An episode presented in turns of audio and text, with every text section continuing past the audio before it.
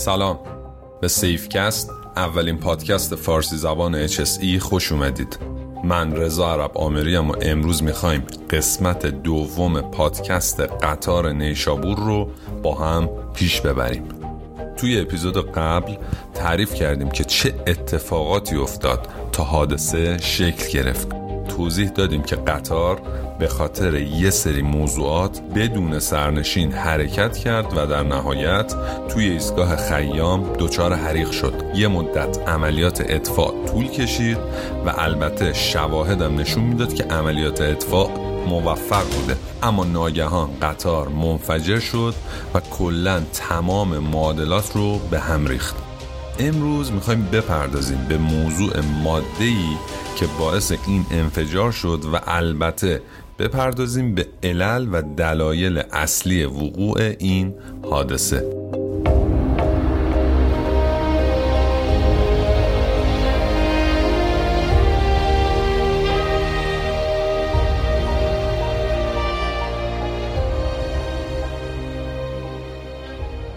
آمونیوم نیترات تا الان توی دنیا خیلی حادثه داده که حتما مهندس رهبر راجبشون صحبت خواهد کرد. اما قبل از اینکه بریم توی مصاحبمون بهتره که من یه توضیح ریزم در مورد موج انفجار بدم. توی هر نوع انفجار یه موج انفجار به وجود میاد که از نقطه انفجار به تمام جوانب گسترش پیدا می‌کنه. در واقع منشأ موج انفجار گازهای سوزان و فشرده که از محل انفجار به سمت خارج حرکت می‌کنن و فشار اتمسفر رو شدیدا تحت تاثیر قرار میدن.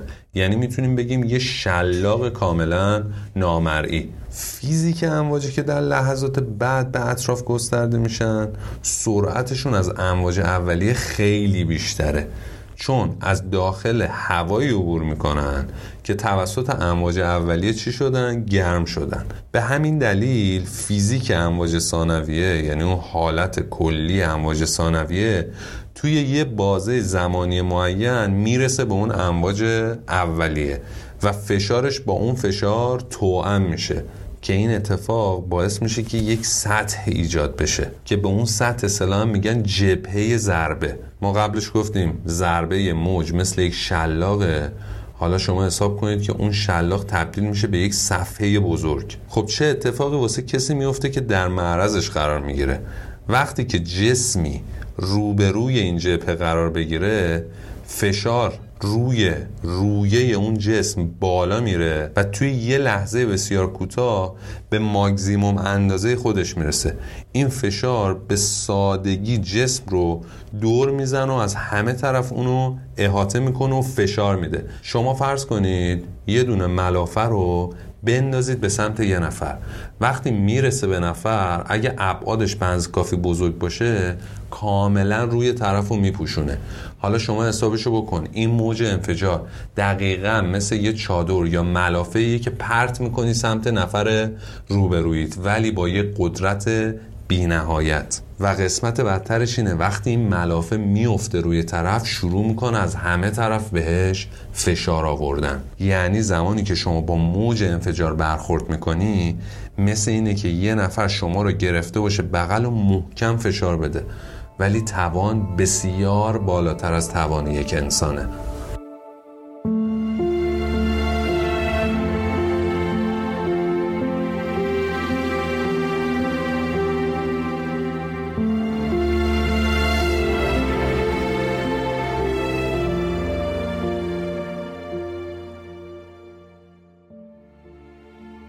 حالا واقعا اگه بخواید بدونید به زبون ساده این دوتا موج اول و دوم با شما چیکار می‌کنن بهتر موضوع رو اینجوری براتون تفسیر کنم که موج اول مثل یه آدم خیلی قوی میمونه که شما رو از روی لباس می‌گیره و توی تمام جهات شروع به کشیدن و بلند کردن می‌کنه. خب چون زورش به لباستون می‌رسه لباس رو با خودش می‌کشه و می‌بره. ولی چون نمی‌تونه زیادی به نیروی گرانش زمین غلبه کنه شما رو تا یه فاصله می‌بره و ول می‌کنه. ولی زورش به لباس که می‌رسه. پس به کشیدن اون ادامه میده و این میشه که می‌بینید اکثر کسایی که نزدیک این حادثه هستن لباسی به تن ندارن. یعنی موج اول یه ضربه شلاقی به بدن آدم وارد می‌کنه اما موج دوم یه ضربه فشاری خیلی زیاد داره و همینه که باعث میشه جنازا یه جوری باشن که فکر کنی با 18 چرخ تصادف کردن. دلیل اصلی اینه که دوتا ضربه مهلک و البته متفاوت رو توی یه بازه زمانی کمتر از یک ثانیه تحمل می‌کنن.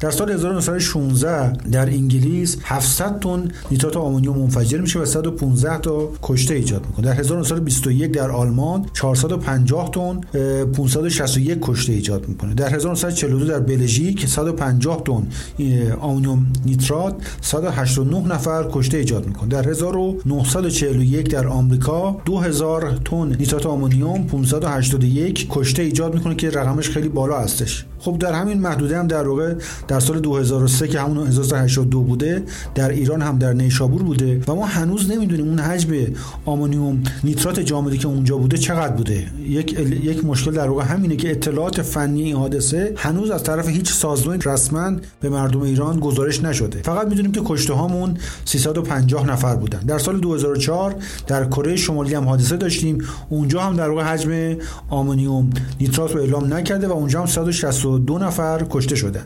در سال 2013 تو یک انباری تو آمریکا 240 تن اونجا هم انفجار داشتیم که 15 نفر چون انبار بوده از جمعیت پایین بوده و 15 نفر کشته میشن. در سال 2015 در چین 800 تن آمونیوم نیترات منفجر میشن و 173 تا کشته و این اخیرا هم که در در لبنان بوده 2750 تن بوده و 135 تا کشته. قاعدتا با توجه به اینکه حجم آمونیوم نیترات در لبنان خیلی زیادتر بوده و چند برابر اونها بوده قاعدتا انتظار می‌رفت که کشته خیلی زیادتر باشه. اما میگم خوشبختانه اتفاقی که برای این افتاده اینه که در کنار تخریب ساختمون زیادی که داشتن اما چون در واقع اکثر آدم ها در داخل ساختمون بودن زیر آوار گیر کردن و خیلیشون در واقع مصدوم شدن تا کشته زیاد داشته باشند. خب پس نشون میده که ما آمارمون توی این حوزه ها از قدیم وجود یعنی یه حادثه تکراریه یه جورایی دیگه. بله, بله. مسئله مهمی که وجود داره با توجه به اینکه مواد خطرناک در واقع آسیب های مختلف می‌تونن ایجاد بکنن. اینو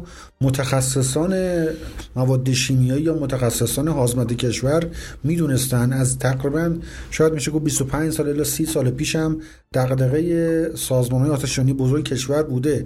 اما در واقع اون کیفیتی که از آموزش از جهت انتقال تکنولوژی و دانش ایمنی مواد خطرناک است ما در کشور شاید نبودیم و نیستیم. هنوز هم آینامه که در داره مصوب میشه در حد خیلی روی آینامه خوب هستش اما در حد اجرا ما مشکلات خیلی زیادی داریم. همین الانش هم ما یک بانک کامل مواد شیمی و مواد خطرناک که بدونیم در کشور چه ماده‌ای داره وارد میشه چه ماده‌ای داره خارج میشه و با چه مقدار و چه ماده شیمیایی ماده خطرناکی در کجای کشور هستش کی داره می‌خره کی داره میفروشه هنوز چنین آماری رو ما بعد از این همه سال دغدغه همه هستش. هنوز وجود نداره. اینه که خود این مشکلات و در واقع عدم آمادگی تیمای امدادی باعث میشه که بحران های کوچیک در اثر خطاهای انسانی نبود اطلاعات کمبود تجهیزات و کمبود مهارت های تیم های امدادی و سازمان های امدادی تبدیل بشه به یک بحران بزرگتر. به علت خطاهای مختلفی که در سیستم ممکنه که به وجود بیادش. افسوس که این قاعده مهم و اصیل فراموش شده است و وزیر و حکومت اسلامی از کنار دهها حادثه دلخراش و جنگداز نظیر سقوط پی در پی هواپیماها قربانی شدن هزاران مسلمان در جاده ها جزغال شدن مردم مظلوم در حادثه انفجار قطار نیشابور به راحتی میگذرد و به جای اینکه مرهمی قلوب شکسته باشد نمک به زخمونها می پاشد و می‌گوید حادثه نیشابور اونقدر مهم نبود صدا و سیما و رسانه ها بزرگش کردند. و یا اونقدر نسبت به زیر مجموعه و حوزه کاری خود بی اطلاع است که می‌گوید اگر حادثه نیشابور در ایستگاه کاشمر صورت می گرفت تلفات خیلی بیشتر از اینها بود. و حال اون که شهر کاشمر بیش از 150 کیلومتر با ایستگاه این شهر فاصله دارد. اما در استیزا آقای خرم همه این مواردی که در اونجا اشاره شده وجود دارد و ایشان نه تنها به هیچ وجه خود را مقصر نمی‌داند بلکه نسبت به حوادث مهم اخیر به خصوص فاجعه نیشابور کوچکترین عذرخواهی از داغدیدگان و ملت شریف ایران نمی نماید و مغرورانه میفرماید همه ناگفته ها را خواهم گفت. آقای وزیر ناگفته های شما چیست؟ هدر دادن بیت المال انهدام شایسته سالاری و به آتش کشیدن آشیانه مظلومان نیشابور. اینکه بعضی از واگونا رو این وسط خالی گذاشتن دلیل خاصی داشته به نظر شما؟ ولی اینا آیتا باید در واقع راه آهن یه توضیحاتی ارائه کنه جا ارائه نکردن. ولی معمولا اگر خودشون احساس کنن که داخل واگن ها در واقع اون کالایی که وجود دارن خطرناک هستن و احتمال برخورد واگن ها با هم وجود داره ممکنه برای ایمنی بین واگن ها ابتدا و انتها و بینشون در واقع بعضی از واگن ها رو خالی نگه دارن. خود راه آهن جمهوری اسلامی ایران سالهای قطع قبل از این کتاب آیدی که در واقع توافقنامه جهانی حمل و نقل کالاهای خطرناک توسط ریل هستش رو ترجمه کامل کرده بودن در تهران بود. مطمئن وقتی یک کتاب چند هزار صفحه‌ای رو ترجمه می‌کنه توافقنامه باید بشه به صورت دستورالعمل‌هایی پروتکل‌هایی به همه ایستگاه‌های قطار واسه بارگیری ابلاغ بشه. این ابلاغ‌ها در اون زمان انجام نمی‌شد. الان من خبر ندارم ولی اون زمان مطمئنا با توجه به نوع بارگیری که وجود داشته نشون میده که در واقع ضمن اینکه اطلاعات کاملش راه آهن تهران وجود داشته اما مثل پروتکل و دستورالعمل‌ها به استانهای مختلف برای اجرا توسط نیروی فنی ابلاغ نشده بوده. و در نهایت تو ایستگاه خیام اونجا از ریل خارج میشن و در واقع آتش استارت می‌خوره شروع میشه. نیروی آتشنشانی هم به محل اعزام میشن که اون جایی که قطارها چپ می‌کنن و روی زمین میفتن جاده ای نبوده. بنابراین با تاخیر خیلی زیاد به محل می‌رسن و از مسیرهای صعب العبور و ناجور تقریبا تا برسن کنار قطار حدودا نیم ساعت طول می‌کشه. چون باید یه بخش حتی مسیرها رو با استری از خودروها صاف می‌کردن. با لودر و چیزا تا بخواد اون خودروهای آتشانی به محل برسن زمان بر میشه. و عرض بزرگ شما که بحث اطفاء رو انجام میدن و تا زمانی که تو مرحله لکگیری که بودن 4 الی 5 ساعت طول می‌کشه. اما یه نکته دیگه ای که وجود داره اینه که آتش نشانی های نیشابور قبل از اون باید مطابق همه استانداردهای جهانی باید دوره های آموزش اطفاء حریق مواد خطرناک رو هم باش آشنا باشند که این دوره ها متاسفانه هنوز هم که 20 سال گذشته برای بسیاری از آتش نشانی های کشور فراهم نشده. حتی در تهران هم که یه سری از آموزش داده شده افراد آتش نشانا فرمانده فراموش می‌کنن و بازآموزی ها اون کیفیت لازم نداره. یعنی هنوز هم با کالای خیلی زیادی ممکنه برخورد بشه اما به علت نبودن همون پایه دانش مواد خطرناک و کالای خطرناک بازم خطاهایی توسط سازمان ها انجام بشه و توسط فرمانده انجام بشه. من فکر می‌کنم استارت حریقی که اونجا اتفاق افتاد از بنزین بوده. به نظر می‌رسه که بنزین یا پنبه علمان های اصلی بودن که شروع حریق رو داشتن. من اگر همین الان به عنوان یه آتش نشان سر یه همچین صحنه برسم و البته اطلاع داشته باشم که موادی که دارن اونجا میسوزن چیا هستن. باز هم ماده اطفایی مناسب برای اونجا آب هست یا نه؟ عرض به حضور شما که خب قاعدتا وقتی اون قطار چپ می‌کنه واگونا که به هم برخورد می‌کنن چند واگونی که بنزین بوده قطعا اونجا مقدار نشتش خیلی زیاد بوده و جرقه هایی که ایجاد میشه باعث شروع آتش سوزی میشه و احتمالا ممکنه که در بخش هایی هم بخارات بنزین پخش بشه. و انفجارات محدودی هم وجود داشته. منتها انفجارات خیلی وسیع نداشتیم. اگر تو همون مرحله اول یک انفجار وسیع داشتیم همه واگن با توجه به انفجار خود بنزین عملا منفجر می‌شد. اما با توجه به سالم بودن خیلی از واگن ها قاعدتا بنزین روی زمین ریخته آتش گرفته و ادله های پنبه هم از دیگر واگن ها روی زمین ریخته و ماده اطفایی در واقع همون آب و کف است. پنبه رو که صرفا با آب در واقع اطفا می‌کنن متو آبشون به جای مهپاش آب جت هستش که بعد به خورد ادلای پنبه بره که در دانسیته بسیار بالایی دارن و به این راحتی ها اطفا نمیشن. خود بنزین رو هم که با آب و کف و یه جایی هم اگر رو خاک باشه بیشتر همون به سمت آب و کف میره و کار اطفا رو انجام میده. عرض شما که من یک خلاصایی هم بگم که اینجور انفجاراتی که ما اونجا عمده مشکلمون که داشتیم توی بحث بنزین و گوگرد و پنبه که سه از بارای اونجا بودن اینجا در واقع ماده قابل اشتعال هستن بار اشتعال خیلی زیادی رو ایجاد می‌کنن. خود پنبه قاعدتا هیچ حالت انفجاری نداره یک همچین توانایی رو نداره و صرفا اون یک ماده جامدی که اگر بسوزه به این راحتی ها در وقت ادلهای پنبه باشه به راحتی اطفا نمیشه. گوگرد هم یک در واقع شعله و دودهای زردی ایجاد می‌کنه و قابلیت اشتعال خیلی خوبی داره و یک مقدار دشوار اطفا میشه.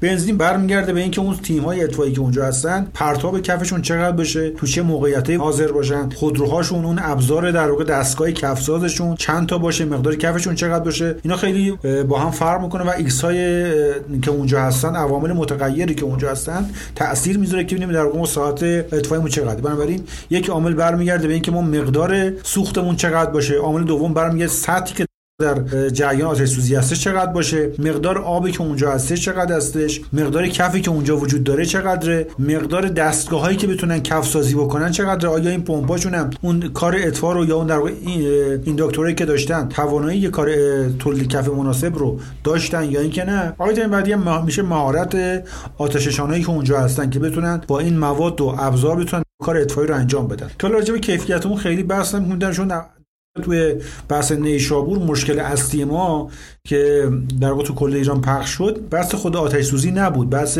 خسارت بسیار سنگین بود که از انفجار بعد از اون که در اثر انفجار کود نیترات آمونیوم بود ایجاد شد که اون زمان نگاهشون به این قضیه بود که این کوت هست و خطرات خاصی رو ایجاد نمی‌کنه. خب حالا بریم سراغ خود آمونیوم نیترات. این که اصلا چجوری میشه که این ماده منفجر میشه و اصلا شکل و شمایل حریق و انفجارش به چه شکلیه؟ یه مقدار راجع به این واسمون صحبت کنید. بله. بحث آمونیوم نیترات بحثش این هستش که حالت عادی کاربردش دو منظوره هستش.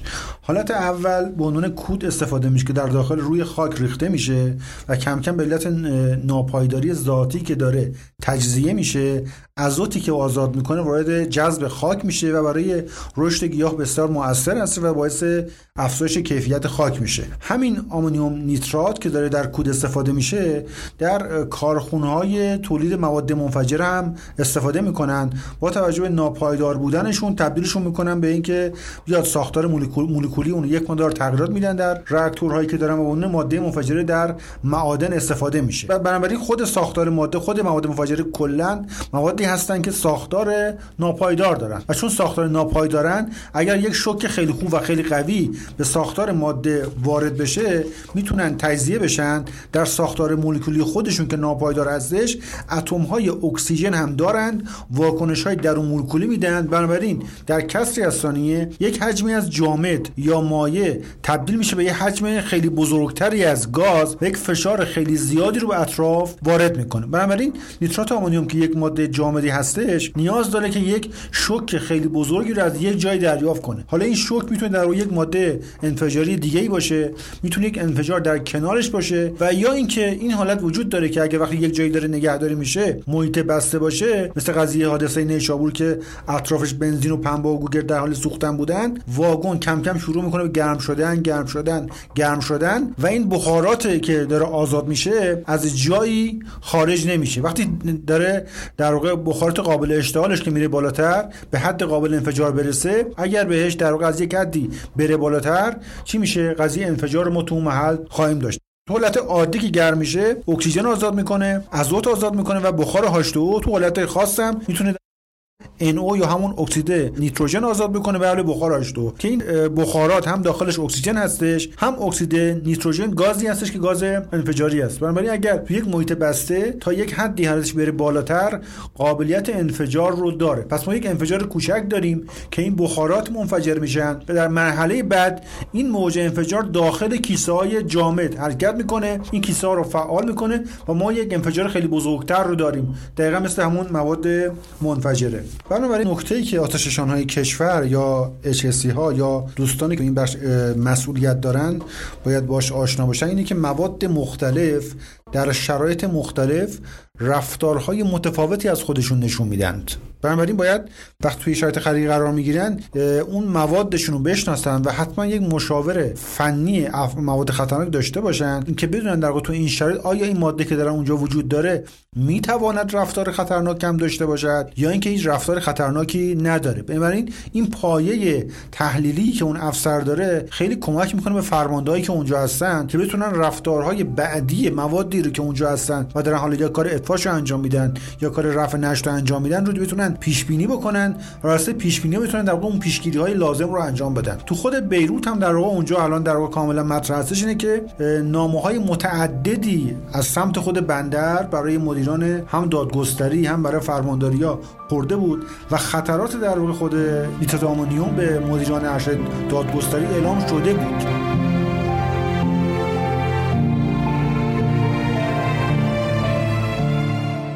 یه بحثی که تو نیشابور ما داشتیم بحث محیط باز بوده. تو بحث بیروت اطراف ساختمون بوده آدم ها داخل ساختمون بودن و خود ساختمون حفاظی بوده برای اینکه این امواج در واقع اون انفجار با ساختمون ها برخورد بکنه و آدم ها بتونن در کنار ساختمون ها یه جای امنی برای خودشون داشته باشن. اون ساختمون بسیار بزرگی که کنار اون محل انبار آمونیوم بوده و تخریب شده اون سولای گندم بوده. یک کسی داخل اون ساختمون ها نبوده. بقیه جایی که داشته موج حرکت می‌کرده موج برخورد می‌کرده با دیواره بتونی ساختمون ها و افراد در واقع در یک جای مناسبی قرار می‌گرفتن و در شعاع تقریبا یک کیلومتری شعاع تخریبش برای ساختمون ها زیاد بوده و در شعاع دو نیم کیلومتری تقریبا تخریب امواج برای شیشه ها یک مدار تونسته خیلی خوب عمل بکنه.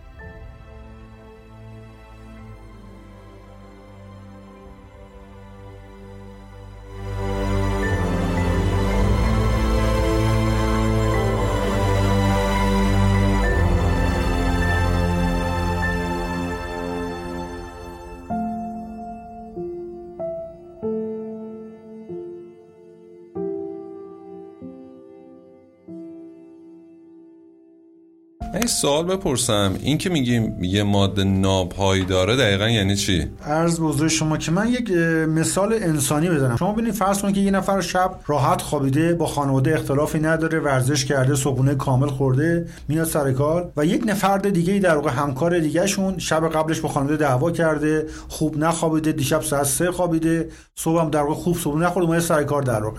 شما با این دو شخص شوخی می‌کنید. اون شخص که سالم باشه و سر حال آماده باشه از شوخی شما ناممکن اصلا ناراحت هم نشه. اما کسی که خستگی های متعددی داره از شوخی شما چیکار می‌کنه؟ برداشت بد می‌کنه و همون موقع یک دعوای شکل می‌گیره. همون چیزی که ما معمولا ما صبح که آدم می‌خوام برن سرکار داریم می‌بینیم خیلی از آدما چون از جاهای دیگه این ناراحت هستند دارن با هم به اختلاف می‌خورن. تو مواد شیمیایی بعضی از مواد ساختارشون بسیار پایداره. مثل h که آب هستش. یعنی به این راحتی ها این ساختار نمیشکنه. مولکول این اتم های اکسیژن و هیدروژن به این راحتی ها نمیشکنن. کنار این در بعضی موادی هستند که توسط انسان ساخته شده و این مولکولا و اتم‌ها در یک شرایط خاصی در کنار هم قرار داده شده که یک استفاده خاصی بکنند. خب مثل مثلا استفاده در مواد انفجاری یا مثل مثلا پراکسیدها. و اینا ساختارشون خیلی پایدار نیست به خاطر اینه که در واکنش ها وارد بشن و اونجا این ساختار بشکنه و یک کاری رو انجام بدن. مثلا به عنوان کاتالیست استفاده بشن. یا اینکه یک چیز رو تغییر بدن. یعنی عمداً توسط انسان به صورت ناپایدار ساخته شدن. اینی که این مواد وقتی حالا تو محیط قرار می‌گیرن میان رفتار طبیعی خودشون نشون میدن. اون خاصه که انسان از اونها داشته رو دارن چیکار می‌کنن؟ دارن تو محل پیاده سازی می‌کنن. یک آیتمی که در مواد مهم تاثیر داره بس تراکم اونها یا دانسیته اونها هست. که هرچی دانسیته اونها بره بالاتر به اون موجی که ایجاد می‌کنن اون انفجاری که ایجاد می‌کنن خیلی زیادتر هستش. بالاترین در واقع حدی که از دانسیته سراغ داریم در مواد انفجاری در مورد ماده اوکتا نیتروکوبان هستش که دو گرم بر سانتی متر مکعب هستش. که شعاعی که در واقع موجی که ایجاد می‌کنه 10100 متر بر ثانیه هستش. که در مقایسه با مال TNT سرعتش 6900 متر بر ثانیه هستش و نیترات آمونیوم 2700 متر بر ثانیه هستش. این از جنبه سرعتش.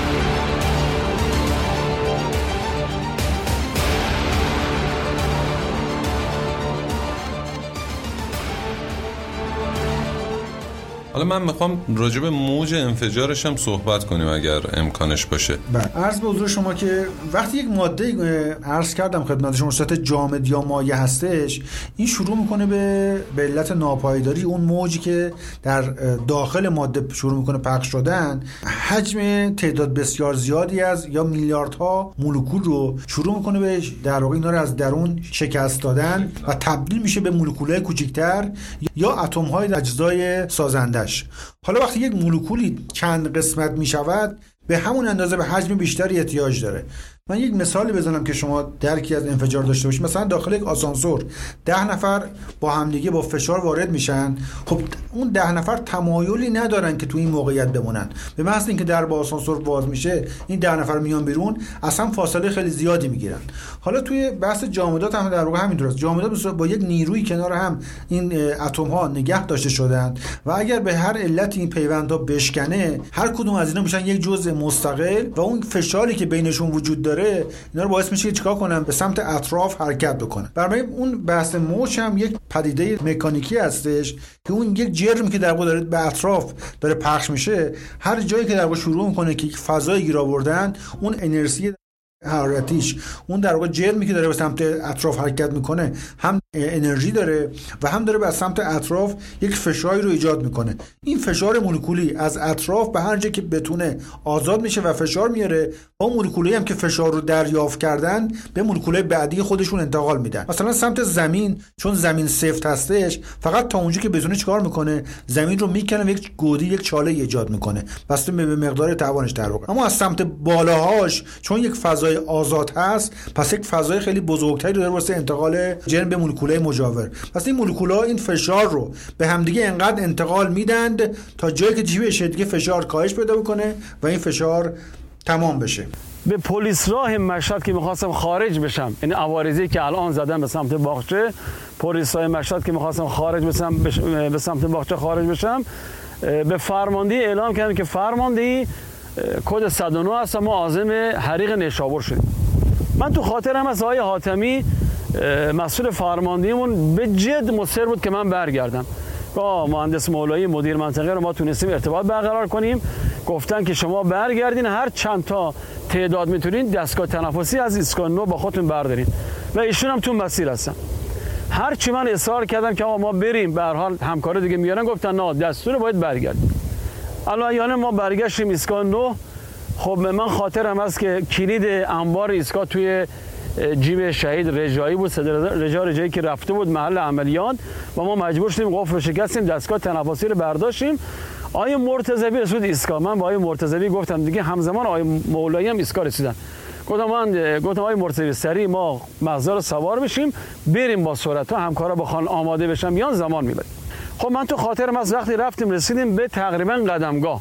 قدمگاه که رسیدیم با مرتضی من شعله های حریق رو تو سمت چپم می‌دیدم قشنگ.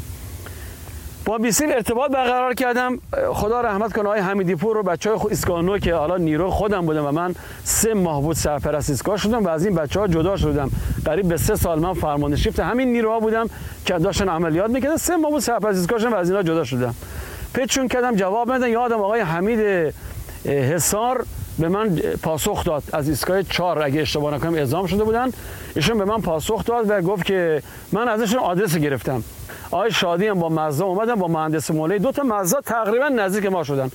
که ما بیشون گفتم ما مسیر بلدیم از دهنه پل بیام پشت سر ما را بیفت تو دهش انداختیم یک پاژیره نیرو انتظامی هم بود. شدیم تقریبا چهار تا خودرو که مهندس مولی تو وسط مسیر مسیرش رو کش کرد به سمت روستا ولی ما تا خودرو رفتیم به مسیر محل انفجار. و خب چیز عجیبی هم که بود یک دود قهوه‌ای رنگی. اون که برای من خیلی عجیب بود. من دیدم آ بچه‌ها هم که من از مشهد رفتم با آقای حمیدی پور تماس گرفتم خدا رحمت کنه شهید حمیدی پور رو. گفتم رمضان جان موادی که در محل حقیقت چی است حالا اون همون لفظی که ما چند سال می‌گفت فرمانده گفت گفت فرمانده اینجا ما مازود داریم. گوگرد داریم و پنبه. برای ما تانکر پشتیبانی ببسیم برای اطفای پنبه هامون و لودر هم هر چی می‌تونه کمک بیاد برای گوگردمون خب چون ایشون گفتن مازوت قاعدتا باید یک دود غلیظ و سیاه دیده باشه. برای من دیدم دود دود قهوه‌ای رنگه. یعنی با چشم داشتیم می‌دیدیم. قشنگ دیگه همکارای ما روی ریل نه که چهره رو دقیق تشخیص که این آقا کی است. ولی می‌دونستیم این آتش نشانه اون لباس راهن تنشه و یا مثلا نیروهای دیگه که بودن و نیروی انتظامی. ما داشتیم به همکاران نگاه می‌کنیم به این قطار اون عظمت حریق اون شعله سنگینی که کل تقریبا 21 واگن قطار فرا گرفته بود یک مرتبه دین زمین و زمان به هم ریخت. یعنی من به چشم خودم دیدم که 21 واگن قطار وکیوم شد و 21 واگن کشیده شد به سمت آسمان.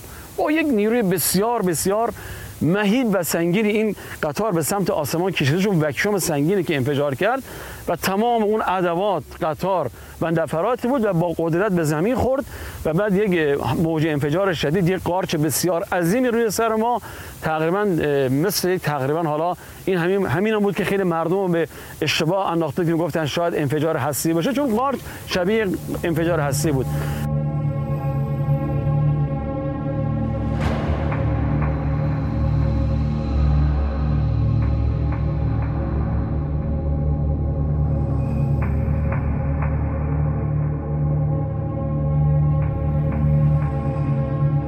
پس اینجا با یک موج مولکولی سر و کار داریم درسته؟ بله انتقال فشار مکانیکی اون مولکولایی که آزاد شدن به مولکولای مجاورشون. بنابراین مولکولای مجاورشون هم در واقع خیلی اهمیت داره که چه جور در واقع گازایی هستن. تو هوای عادی خب می‌دونیم در واقع ازوت هستن با اکسیژن. منتها تو جاهای مختلف کشور یا دنیا این درصدی یک مقدار با هم دیگه فرق می‌کنه. بنابراین روی اون یا تو محیطای مثلا بسته بسته این که اون گازایی که دارن انتقال میدن چه نوع گازی باشن روی اینها تاثیر می‌ذارن. روی بحث اینی که این فشار مکانیک یا دامنه در واقع موج که داره حرکت می‌کنه به چه عواملی بهش ارتباط دارن؟ یکی که خدمت شما عرض کردم بحث همون در واقع دانسیته خود ماده هستش که در واحد سانتی متر مربع در واقع اونجا حضور داره و وجود داره. چون اون ماده داره تقسیم میشه اون ماده جامد یا مایع به اتم های سازنده خودش که گاز باشن. پس حالا هرچی اونها تعدادشون بالاتر باشه پس در واقع وقتی هم داره پخش میشه حجم گاز بیشتری رو هم ایجاد می‌کنه.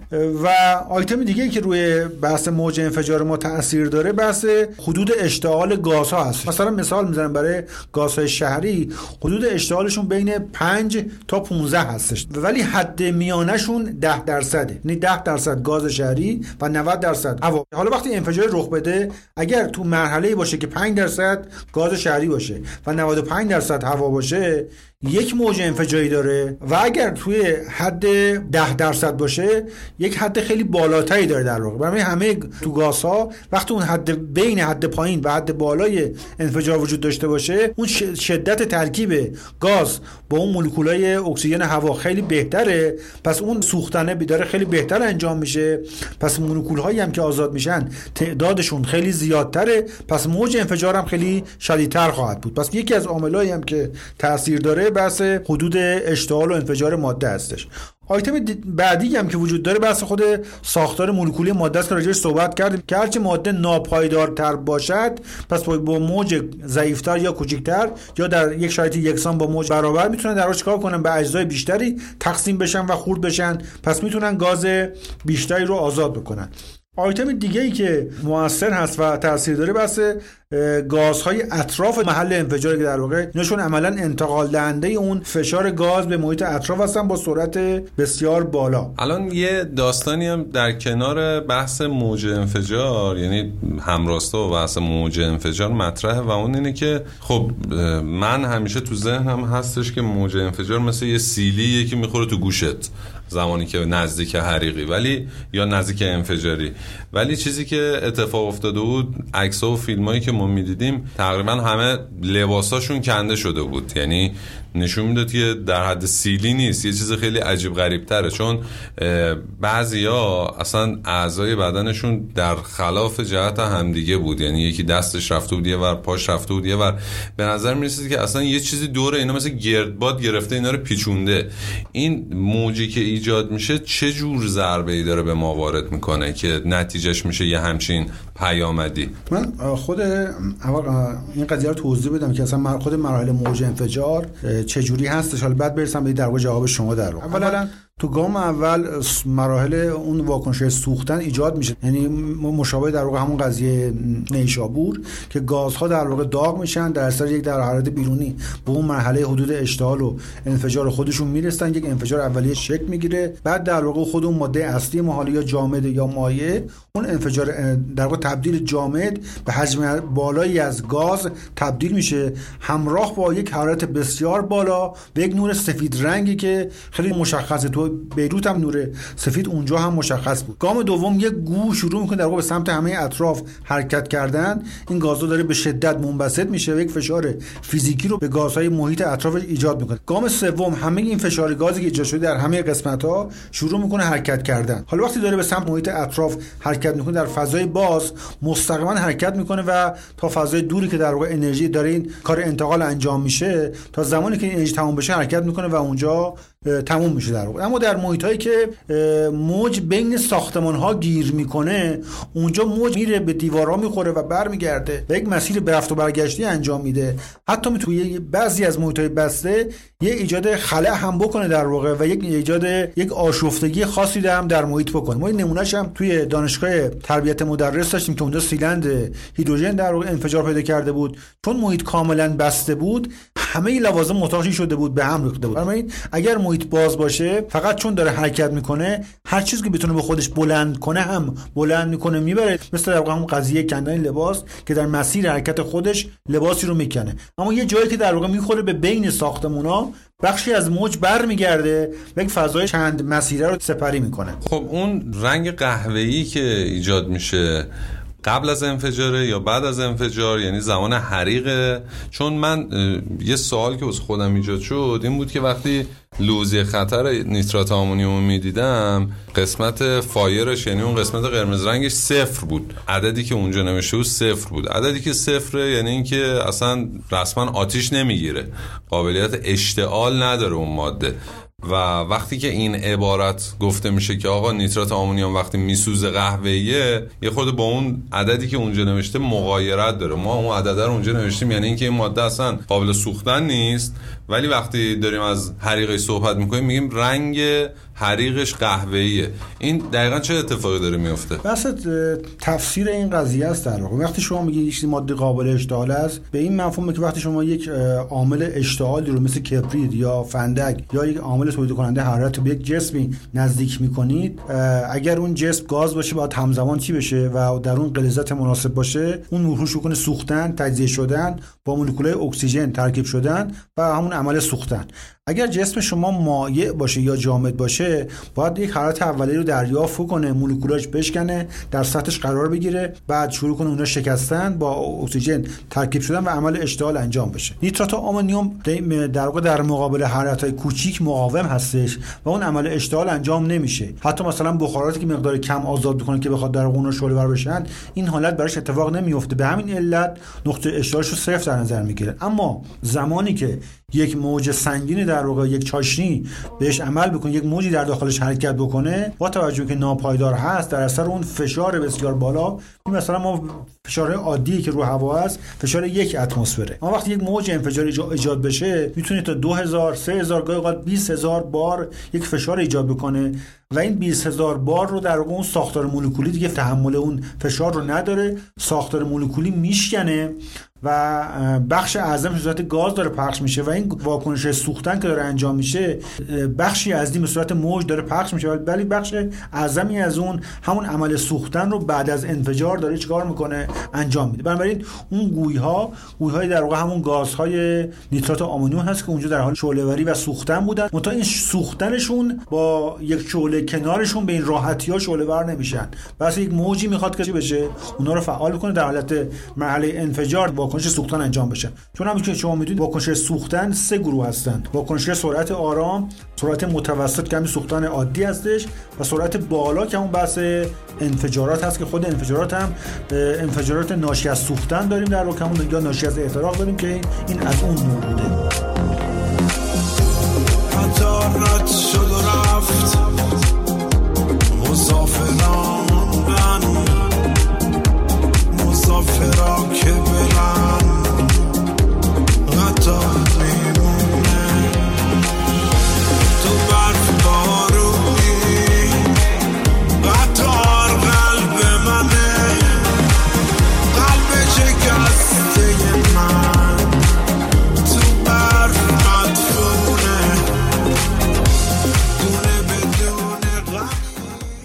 توی بحث حمل و نقل مواد خطرناک قوانین و مقررات زیاد داریم. حالا با توجه به شناختی که شما دارید یه بحثی راجع به محیط شهری مطرح کردید که خب هنوزم که هنوز خیلی از این قوانین رعایت نمیشه. اما توی بحث حمل و نقل به ویژه که حالا خیلی وقتا حوادث توی حمل و نقل متاسفانه اتفاق میفتن الان متولی کیه تو کشور؟ من سوال اولم اینه.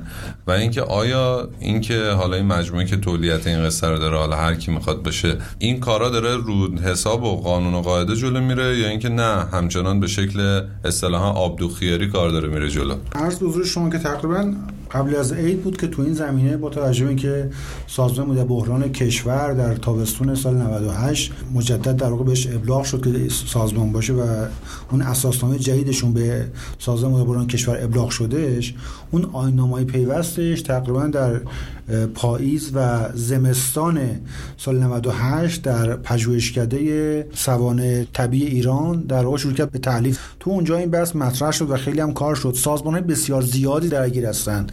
اسمش فقط هست کاله خطرناک. ما در داخلش که برید متوجه میشید که در واقع بسیاری از سازمان های مرتبط با حمل و نقل در این قضیه درگیر هستند. در شرایط کلی قاعدتا حمل و نقل جاده به عهده وزارت راه و شهرسازی هستش و همه در واقع قوانین و آیین‌نامه‌هاشو به عهده این وزارتخونه هستش. حتی خود راه آهن هم عملا زیر مجموعه وزارت راه هستش. این سازمان آیین‌نامه‌هاشو می‌نویسه. ابلاغ هم می‌کنه به شرکت های حمل و نقل. اما اجراش به عهده خود شرکت ها هستش. مسئله که وجود داره اینه که وقتی به این شرکت ها ابلاغ می شود با توجه که تعداد این نامه بسیار زیاد هستش تو کشور ما معمولا تمایل زیادی برای مطالعه و دانش محور کار کردن وجود نداره. چون دانش محور کار کردن وجود نداره آینامه های خیلی زیادی وجود دارد. اما تو مرحله اجرا کسی روی اینها اشراف نداره و کسی هم که اشراف داشته باشه تعدادشون محدوده و تو مرحله اجرا عملا میفته دست کسانی که در واقع تکنسین هستن و خودشون در واقع یک سری با توجه به خطراتی که خودشون حس می‌کنن بخشی از آینامه ها رو اجرا می‌کنن و بخشی از آینامه هم اجرا نمیشه. مثلا باید در واقع کلیه نیروهای پلیس راه کشور یک آموزش های خیلی خوب و کامل تو این زمینه دیده باشن. و بحث دیگه که هست این که مواد خطرناک فقط شیمیایی نیستش. بخشی از اینا رادیواکتیو هستن که اساسا تجهیزاتی می‌خواد که پلیس راه نداره. این شرکت ها ندارن. ما تو مرزهامون بعضیاشون دارن. بعضیشون ممکن در لوازمشون در واقع تو این زمینه کامل نباشه. یا حتی مثلا تو حواس بیولوژیک در واقع.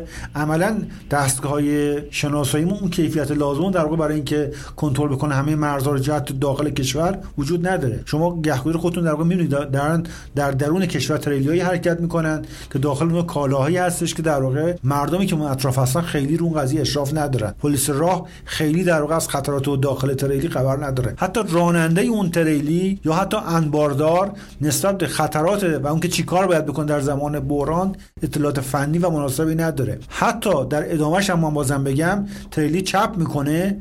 و نیروهای هلال احمر میان نیروهای آتششانی هم میان. باز می‌بینیم که در خیلی از شهر ایران اطلاعات اونها هم بسیار محدود و ناقصه. بنابراین اینکه آینامه داشته باشیم خیلی خوب هستش. آینامه خیلی زیادی رو هم نوشته شده اما کماکان با توجه به وسعت خیلی زیاد این قضیه که هم سازمان در بحران کشور تو این زمینه کار کرده هم وزارت راه و شهرسازی تو این زمینه آینامه‌ای داره هم داخل شهرهایی که به عهده در واقع شهرها از مدیریت و کنترلش و شورای شهر بعضی از شهرها آینامه نوشتن. اما تو بحث اینه که کی اجرا بکند و چه سازمانی در اینا رو کنترل بکنه و چه کسانی خود کنترل باشن ما ضعف‌های خیلی زیادی رو تو این زمینه داریم. و تو خود آینامه البته هنوز نواقصی هست. بنابراین جای کار زیاد ضمن اینکه کارهای خیلی زیادی انجام شده و آینامه و مقررات و متعددی داریم در کنارش در واقع این آینامه به اون اندازه که در کشور ما خطرات مختلف داریم ریسک های مختلف داریم به اندازه اونها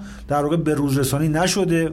تفکیک وظایف بین سازمان ها به درستی هنوز روشن نیستش در واقع. ما نمونه داشتیم مثلا یک تریلی از سمت کشورهای شمال ایران یک تریلی وارد کشور میشه و اونها در واقع چون سنس نکرده بودن که سنگ هایی رو که این وارد یا قطعات زباله فلزی رو که وارد کرده اینا آغشته به پرتوهای رادیو اکتیو هستند به کشور وارد میشه و افراد خیلی زیادی در مسیر خودش آلوده می‌کنه. یا مثلا در واقع بعضی از این همون داخل کشور مراکزمون بعضی از قطعاتشون ما نمونه داشتیم که در واقع اینا دور میندازن و اون شرکتی که اینا تحویل گرفته بود به اینکه اینو بره به یک روش فنی معدوم بکنه داخل بیابون میریزه قطعه زیبایی بوده و فرد اینو پیدا می‌کنه داخل جیبش میریزه خودش در واقع کشته میشه و خانواده‌اش هم آسیب‌های زیاد می‌بینن. یا مثلا همون نمونه حادثه سیننده کلور مراقه که در داخل یک انبار نگهداری می‌شد و حدودا 900 خورده نفر مصدوم شدن و برای سالها سیننده کلور یک تونی در یک انباری در کنار یک روستای نگهداری می‌شد و عملا دیگه فراموش کرده بودن که اینا در واقع داخلش کلور هست یا نیست که رفته بودن واسه بررسی کردن اون پیمانکار خطا کرده بود. در حال برش در واقع نشت می‌کنه و یک حجم خیلی وسیعی از کلور پخش میشه. از این حوادث ما در گذشته داریم با توجه به اینکه هنوز در واقع سازمان های کنترل کننده ما در شهرهای مختلف ایران آمادگی در واقع اون کنترل کامل رو ندارن و حتی اون شرکت های حمل کننده در واقع اشرافشون روی در واقع مواد خطرناک اون کامل نیستش.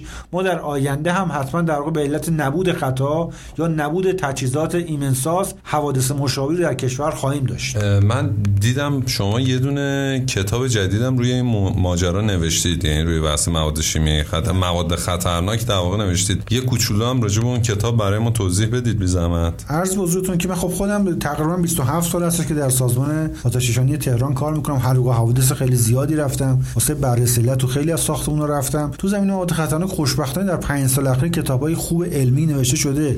یه 4 تا 5 تا. بعضیشون دانشگاهی هستن بعضیشون توسط بعضی از سازمان ها در واقع نوشته شده. اما دیدم کمبودی که اینجا وجود داره اینه که تیم های امدادی وقتی می‌خوان برسن به محل عملیات و فعالیت بکنن راهنماشون در واقع تو این زمینه اون کتاب ها کفایت کار رو نمی‌کرد در به همین منظور با توجه تجربیاتی که خودم داشتم اونم تو این زمینه کتاب راهنمای عملیات در سوانه مواد خطرناک رو تعلیف کردم که در دو بخش در واقع بحث اورنس است یا مقدماتی که همه آتششان ها باید یاد بگیرن. همه انباردارها باید یاد بگیرن. هر کسی که داره با کالای خطرناک برخورد داره مثل فروشنده مثل راننده و غیر و زالک همشون اطلاعات پایه رو بهشون میده. تو گام دوم که اگر به اتفاق افتاد باید در اون تیم های عملیاتی آتششانی چه اطلاعاتی داشته باشن چه در واقع تیم هایی رو باید از قبل آماده کرده باشن. در محل چه کارهایی رو باید انجام بدن راهنمایی رو در تو این کتاب براشون نوشتم و در اختیارشون قرار دادم که در واقع بتونن بخونن یاد بگیرن که وقتی به محل حادثه می‌رسن انداز ذهنی آمادگی بیشتری رو داشته باشن و بدونن که در واقع باید چه چیزهایی رو برای خودشون آماده بکنن و فراهم بکنن.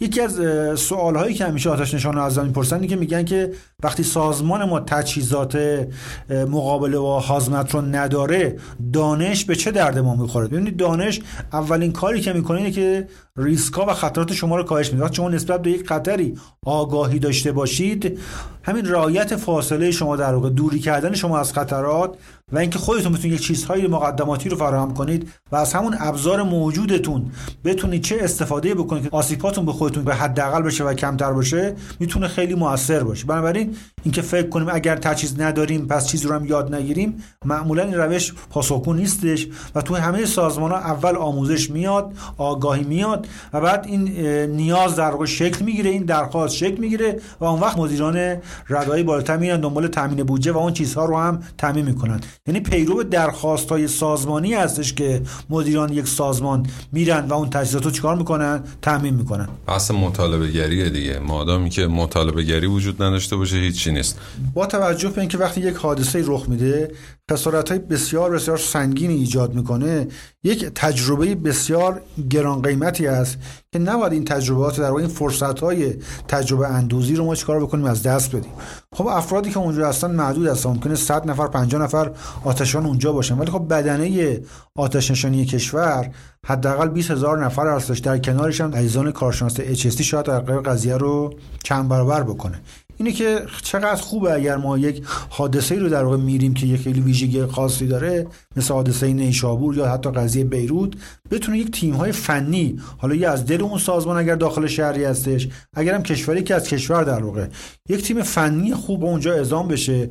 اون ویژگی های فنی این حادثه رو بتونن در یک متن خوب مستندسازی بکنن و در کل کشور پخش بشه که بقیه اعضان کشور چی بشن؟ حداقل نسبت به اون حادثه یا حوادث مشابه این در واقع تجربه هاشون زیادتر بشه.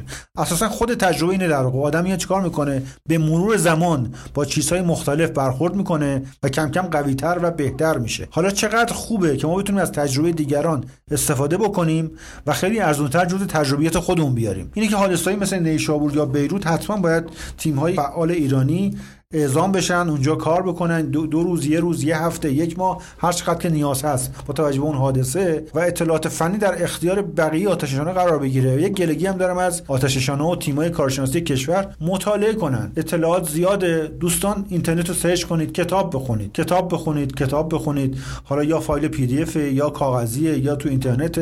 تا مطالعه نکنیم تا دانش و آگاهی ما افزایش پیدا نکنه توی سازمان های ما اتفاقی نمیفته توی کارخونه ها اتفاق اتفاقی نمیفته تو فضای عمومی اجتماع اتفاقی نمیفته فضای اجتماعی الان که در واقع بعد از قضیه کرونا هستش ما فرصت زمانی رو پیدا کردیم. اما دغدغه های زیادی رو برای ما در واقع ایجاد کرده که فکر می‌کنم در واقع تو این مقطع زمانی اگر مطالعه بکنیم کاری درستی نیست. اما این تفکر اشتباه است. اگر ما در واقع آسیب های اقتصادی داریم آیا به این مفهومه که دیگه آسیب مواد خطرناک نخواهیم داشت؟ خب قطعا اینطور نیستش. این باید ضمن که همه این بحران های دیگر رو کنترل می‌کنیم. مثل کرونا یا هر بحران دیگر رو در کنارش برای آسیب هایی که دیگه ای که حالت روتین و عادی هم وجود داشته برای اونها هم باید خودمون رو قوی تر بکنیم. و راه های متعددی وجود داره. یکی از راه های خیلی خوب و ارزون قیمتش مطالعه است. پس برای باید هم محتوای خیلی خوب و فنی تهیه بشه. سازمان هایی مثل مدیریت بحران کشور سازمان پدافند غیر کشور یا مثلا وزارت کشور یا مثلا سازمان شهرداری ها بتونن بودجه هایی تو این زمینه اختصاص بدن. و این پژوهش که فقط تو کشور ما اسمش مونده بتونه در صورت خیلی فنی تر خیلی تخصصی تر تولید محتوا بکنه و انشالله یه روزی برسه که اگر این سازمان این کارو نکردن ما بتونیم خودمون یک سازمان HST رو که خصوصی هم هست تو کشور ایجاد بکنیم که حالا چند بار براش تلاش شده ولی به اندازه کافی موفق نبودیم. بتونیم این سازمان HST به صورت در بخش خصوصی خودمون این کار رو انجام بدیم. همه هزینه ها کار رو بدیم برای دانش فنی خود ما مهندسا خود ما در واقع HST کارا و خودمون کسایی که در زمینه ایمنی کار می‌کنن و در نهایت از دانش این چیکار بکنیم استفاده بکنیم و بتونیم کارهای لازم رو انجام بدیم و خودمون رو بهتر بکنیم. یه موضوع خیلی مهمی هستش که در کشور ما بهش به صورت علمی و فنی در واقع به اندازه کافی بهش دقت نمیشه. بحث دانش بررسی علت حریق هستش. ببینید توی کشورهای پیشرفته اگر می‌خوان قانون رو توسعه بدن مقررات ملی ساختمان که در واقع به بحثش برمیگرده به کیفیت و ایمنی ساختمان پایشین هستش نگاهش به این هستش که اون تو این ساختمون برای اون آدمهایی که در اونجا زندگی می‌کنن و اموالی که داخلش هست چه خطراتی می‌تونه وجود داشته باشه و با توجه به این خطرات میان چیکار می‌کنن؟ هر سال خطرهای بیشتری رو سنس می‌کنن هر سال در واقع خطاهای بیشتری رو از آدمها و مواد متوجه میشن و این مقررات چیکار می‌کنن؟ ارتقا میدن و در واقع اون کیفیت اون ساختمون ها رو بهتر می‌کنن. حالا این تجربه از کجا میاد؟ این تجربه از حوادث قبلی که در اون شهر در اون کشور یا کشور دیگه ایجاد شده رو باید اطلاعاتش رو به دست بیارن نگاه کنن که تو این حادثه که رخ داده این وسط کجای کار اشکال داشته؟ در واقع اون ساختمان سازش اشکال داشته نازککاری اشکال داشته فضاهای بین ساختمون اشکال داشتن. اون آدمهایی که داشتن این ساختمون رو می ساختند اشکال داشتند. آدمایی که در واقع تو اون ساختمون زندگی می‌کردن اشکال داشتن و و و خیلی چیزای دیگه در واقع. یک بررسی خیلی کاملی باید انجام بشه که خطاها توی اون سازه تو اون ساختار تو اون فضاها استخراج بشه که برای بعدن ما چیکار بکنیم؟ ببینیم که در واقع کجاهای آینامه هامون یا مقرراتمون یا استانداردهامون ما به تو اونا ندیدیم و اون ارتقای لازم رو ایجاد رو اون کار رو باید انجام بدیم. به این میگن بحث دانش بررسی علت یا همون بحث investigation. که اگه بحث حوادث باشه میشه incident investigation اگر هم بحث آتش سوزی باشه که میشه fire investigation ما کدهای خوبی هم توی NFPA داریم. مثل کد NFPA 1033 که استانداردهایی رو تعریف کرده برای اینکه یک کسی بخواد کارشناس بررسی علت باشه چه ویژگی هایی رو داشته باشه. در حال حاضر توی سازمان های آتش نشانی کشور یه وادی هست به نام واحد پیشگیری که چند نفر از کارشناسانشون شدن در کارشناسان برای سیلت. البته همه فرمانده های حریق هم بعد از اطفاء حریق و از خشک کردن کامل حریق کار بررسی علت رو انجام می‌دهند در یک حدی که خیلی زمان بر نباشه. اگر زمان زیاد شد ارجاع میدن به کارشناس پیشگیری سازمان خودشون که اونها به واسطه اینکه آموزش هاشون محدودیت داره و یا اینکه در واقع خیلی از آموزش ها رو هم می‌بینن اما ابزار و تجهیزات کافی توی سازمانشون پیش بینی نشده. به علت اینکه توی سازمان های آتش نشانی اون دیدگاه بیشتر دیدگاه مدیریتی اجرایی است. مدیریت نگاهش اینه که من بتونم به چه روشی در واقع بتونم بودجه سازمان رو تامین بکنم ایستگاه لازم رو بسازم. خودروهای لازم رو تامین کنم نیروی کافی رو در واقع استخدام بکنم. انقدر مشکلات توی سازمان های امدادی ایران زیاد هست که عملا پژوهش و یا اینکه در واقع کارهای زیربنایی در ردای بسیار پایینتری قرار می‌گیره. قاعدش این هستش که واحد تحقیقات وزارت مسکن با واحد بررسی علت سازمانی آتشنشانی کشور در ارتباط باشند که بتونن در اون تجربیات که در حریق حادثه وجود داره یک مطالعه علمی اونجا بشه و به وزارت مسکن واحد تحقیقاتش منتقل بشه. عملا این حلقه مفقوده است و این انتقال انجام نمیشه و این شده که در واقع توسعه مقررات ملی ساختمان اساسا به جای اینکه بر مبنای تجربه باشد بر مبنای ترجمه استانداردهای خارجی قرار گرفته. یک واحد دیگه هم که وجود در کشور تو این زمین داره کار می‌کنه کانون کارشناسان رسمی دادگستری هستش که اونجا هم در واقع عملا خب کارشناسان با تجربه هستن. اما اونجا هم باز پرونده محور هست. به جای اینکه در واقع یک پایه کار گروهی باشه هر کارشناسی در واقع به تنهایی ارتباط داره. اگه پرونده بزرگتر باشه حالا میشن گروه های چند نفره سه پنج هفت و یا حتی بزرگتر. اما در نهایت اون تجهیزات رو که نیاز دارن اون فضایی رو که نیاز دارن برای پژوهش و توسعه اینکه بخوان یک کار علمی رو انجام بدن توی بررسی علت حریق عملا اون فضا هم برای کانون کارشناس رسمی دادگستری اونجا هم فراهم نیستش. بنابراین ضمن که ما توی ایران دانش کافی بررسی علت حریق داریم در سطح استانداردهای جهانی مثل NFPA یا این اروپا و کارشناسان خیلی خوبی هم توی کشور داریم خیلی زیاد نیستن و معدود در کنارش البته اخلاق هم خیلی اهمیت داره. اما تو اجرا می‌بینیم که در واقع فاصله قابل توجهی داریم از اون کاری که انجام میدیم. که این جای در واقع کار و توسعه خیلی خوبی رو تو کشور داره که انشالله وقتی که شرایط اقتصادی کشور به بود پیدا کرد و ما زیر ساختای علمی کشور رو ارتقا دادیم تو این زمینه جای کار خیلی زیادی وجود داره که مشکل ما دانش نیست مشکل ما پول نیست مشکل ما فقط صرف بخش تصمیم گیری و اقدام هستش. حالا حتما ما یه جلسه بذاریم و راجع به این به خصوص کدی که گفتید یعنی NFA 1033 با هم یه صحبتی داشته باشیم. موفق و پایدار باشید. اما علت حادثه رو اگه بخوایم توی حوزه‌های مختلف بررسی کنیم به چه چیزایی می‌رسیم؟ اول از همه که همه فکر می‌کنن حادثه عمدیه. اما بعدا کمیسیون فنی این موضوع رو رد کرد و علت فرار واگونا رو موارد زیر اعلام کرد. یک نبستن ترمز دستی به طور صحیح. دو سهلنگاری در خصوص سوار کردن کفش خط و عدم نظارت دقیق از سوی رئیس قطار و سه شیب تند و غیر استاندارد راهن. خب اگر این موارد رو بذاریم کنار و خودمون اون چیزایی که طی پادکست توضیح داریم و یه مروری بکنیم می‌رسیم به این علل مستقیم و غیر مستقیم و ریشه یک نبود قوانین و مقررات سختگیرانه توی حوزه حمل و نقل مواد خطرناک. دو عدم رعایت قوانین مربوط به حمل مواد خطرناکی مانند آمونیوم نیترات، بنزین، گوگرد و پنبه در کنار هم.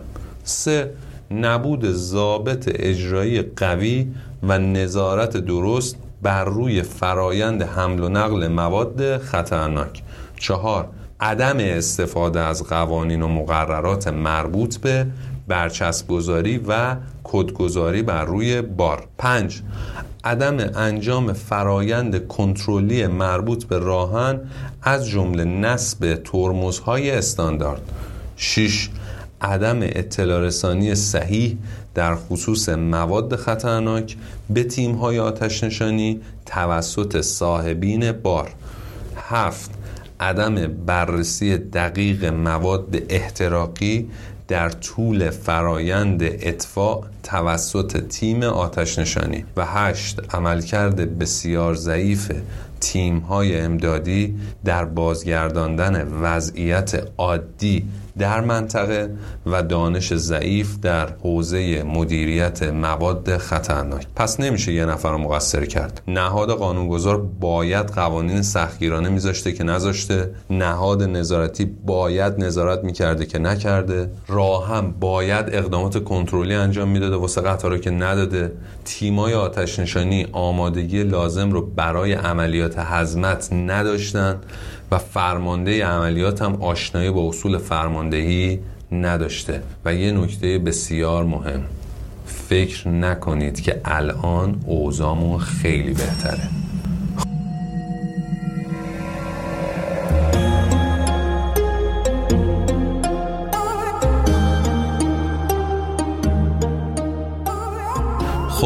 ممنون که به ما گوش می‌دید. آدرس سایت ما safecast.ir هست و ما رو می‌تونید از توی سایت و از طریق نرم افزارهای پادگیر دنبال کنید.